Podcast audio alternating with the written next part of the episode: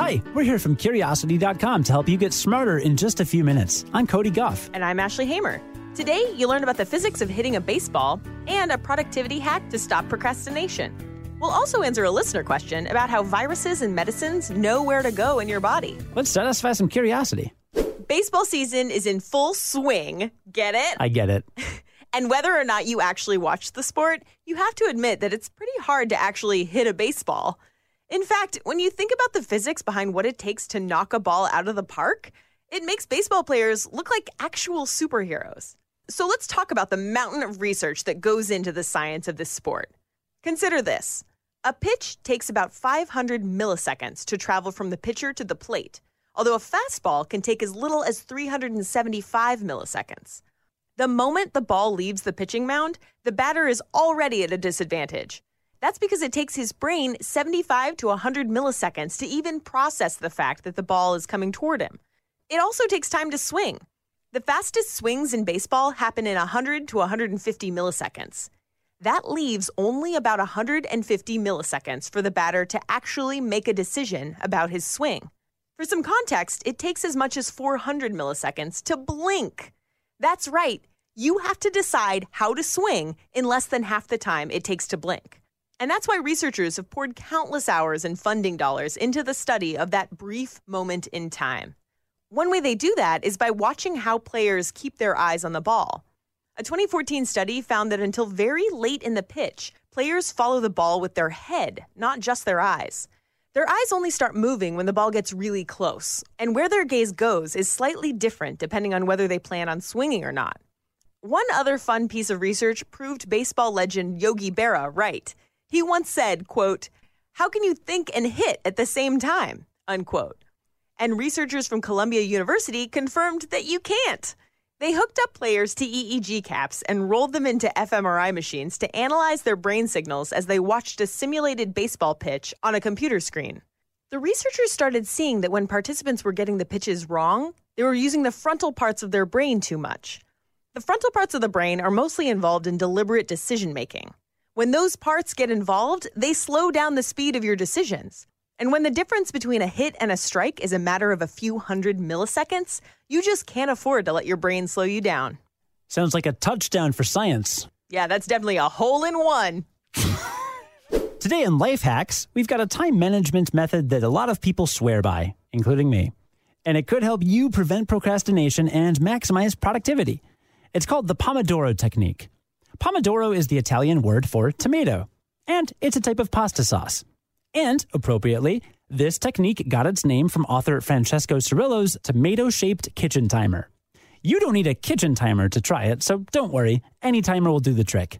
Here's what you do First, make sure you know what you need to work on, whether it's a to do list or writing part of a book or practicing an instrument, whatever it is. Then, get to work. Set your timer for 25 minutes. Dedicate that time uninterrupted to working on something. Then, take a five minute break. After four of those 25 minute cycles, take a 20 minute break. Rinse and repeat until your to do list is empty. This works because being focused is good and breaks are also good.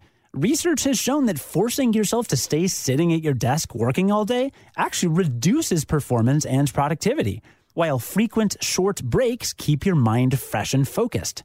What's more, knowing that your Pomodoro is only 25 minutes long may pressure you into being as productive as possible during that time period. It's essentially meant to make you feel more accountable for your time and your tasks. There are even Pomodoro timer apps for iOS and Android if you don't have any other timer. Although, come on, if you've got a smartphone, then you probably have a timer. Still, it's a nice, easy way to stay on task and give yourself some well deserved rest in between sessions. Give it a shot. This is literally how I write scripts. Really? It's the only way for me to do it. I have to just set the timer, only write and not check emails, not open Twitter, nothing else. I should try this for editing articles. we got a listener question from Stefan who writes, "How do cells, medicines, viruses, etc. know where they have to go in the body and how do they get there?" I always hear, for example, that a specific pill you swallow acts in the thyroids or the kidneys or somewhere else. The same with genetic therapies with viruses that genetically modify DNA. How does it go where it's needed and how does it know where it's needed? Great question, Stefan. Let's start with medicines. When you have a headache and you take a painkiller, it might feel like that medicine is making a beeline for your aching head to stop the pain. But medications are actually way dumber than that. Once a pill dissolves in your stomach or an injection flows through your veins, it rides through your bloodstream to spread all over your body. Once it finds the specific receptors that match with its particular molecular structure, it fits into that receptor like a key into a lock, and then it works its magic. The problem is that because a medicine travels throughout your body, it sometimes affects other stuff beyond its particular receptors, which is why medications often come with a list of possible side effects. Viruses are a little more complicated. Viruses can identify the cell they've evolved to infect because they have a special protein on their outside coat that can recognize the correct target. But again, they don't head directly there. They travel throughout the bloodstream until they encounter the right kind of cell to infect. Once they've found that type of cell, they inject it with genetic instructions that hijack the cell's own machinery to make more copies of the virus, which go on to infect other cells. That gets us to your question about genetic therapy scientists have figured out a way to use that same process to inject patients' cells with healthy DNA. They engineer a virus to target and inject a particular type of cell with a particular gene that integrates into a person's DNA without making them sick. Isn't that amazing? Thanks for targeting us with your question, Stefan. Before we recap what we learned today, we want to give a special shout out to Dr. Mary Yancey and Muhammad Shafaz, who are executive producers for today's episode, thanks to their generous support. Thank you so much. And you can support Curiosity Daily by voting for us to be a finalist in the 2019 Podcast Awards. There's a link with more information in today's show notes or visit podcastawards.com. Now, let's recap what we learned today. Today, we learned that baseball players are basically superheroes. And that you can beat procrastination by working in 25 minute chunks of time.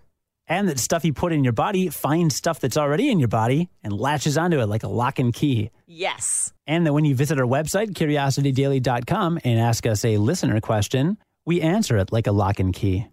Your questions are like the medicine that cures the virus of curiosity. Curiosity is a lot nicer than that, I think.